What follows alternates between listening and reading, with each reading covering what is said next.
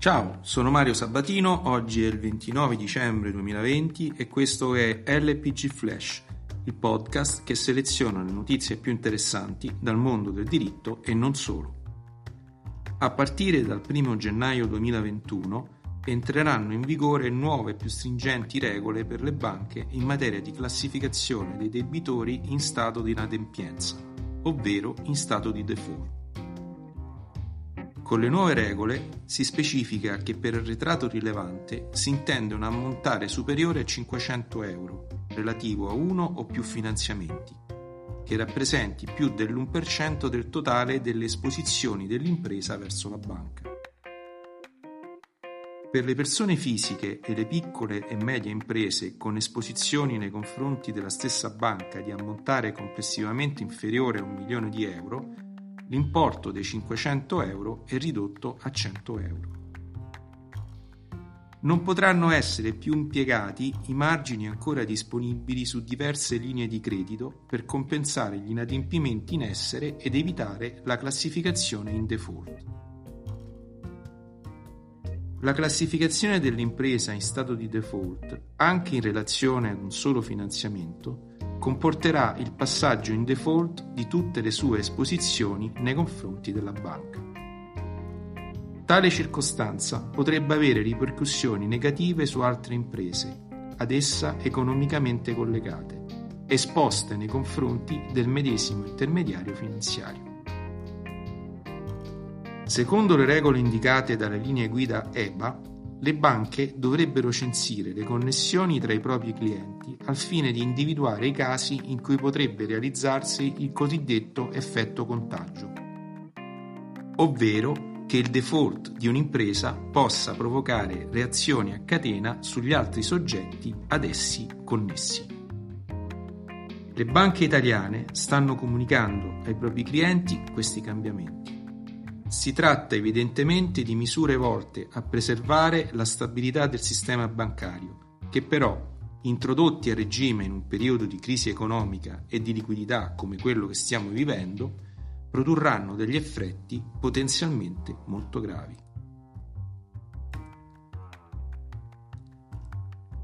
Ed ora cambiamo completamente argomento e parliamo di deepfake, il deepfake è innanzitutto una tecnica per la sintesi dell'immagine umana usata per combinare e sovrapporre immagini e video. La tecnica è stata usata per creare falsi video pornografici ritraenti celebrità e per il revenge porn, ma può anche essere usata per creare fake news, bufale e truffe. Quasi un anno fa, la star del cinema Scarlett Johnson duramente colpita dalla grande diffusione nel web di video porno con la sua immagine falsa, elaborata con le tecniche di deepfake, in un'intervista al Washington Post dichiarò la propria resa nella battaglia di contrasto al fenomeno, giudicandola, suo malgrado, come una causa persa per la frammentazione delle normative esistenti in materia e le difficoltà di renderle efficaci su Internet. In effetti è proprio nel mondo del porno che si riscontra la maggiore diffusione di video creati con le tecniche di deepfake. La diffusione sempre più crescente dell'uso di queste tecniche attraverso software sempre più sofisticati rende il fenomeno delle deepfake sempre più rilevante. Le donne sono state le vittime predestinate di Deep Nude, un software che consentiva agli utenti letteralmente di denudare qualsiasi immagine raffigurante una donna attraverso la rimozione informatica dei vestiti e la generazione sintetica delle parti mancanti. È appena il caso di rilevare che il software non funzionava con le immagini di uomini, poiché l'algoritmo è stato allenato ad elaborare solo le immagini di donne. Di sicuro impatto e l'uso di queste tecnologie nella creazione di video falsi di personaggi politici. L'analisi attenta del video consente di scoprire eventuali falsi. A volte i contenuti appaiono come palesemente fake perché l'immagine risulta deformata.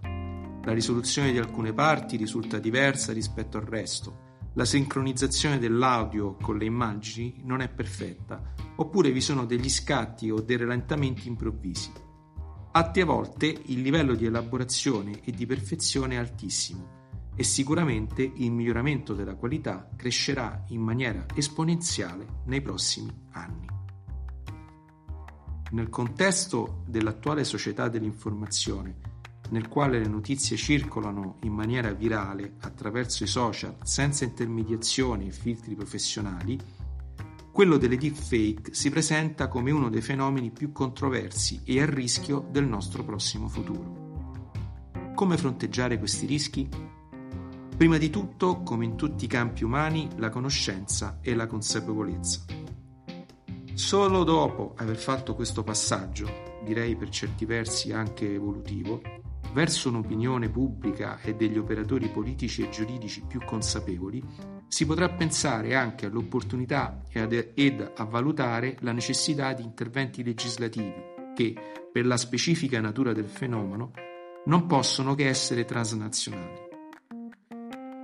Il garante per la protezione dei dati personali ha pubblicato ieri una scheda informativa per sensibilizzare gli utenti sui rischi connessi agli usi malevoli di questa nuova tecnologia. LPG Flash per oggi finisce qui. Mandatemi un messaggio vocale all'indirizzo podcast.lapaginagiuridica.it. Buona giornata!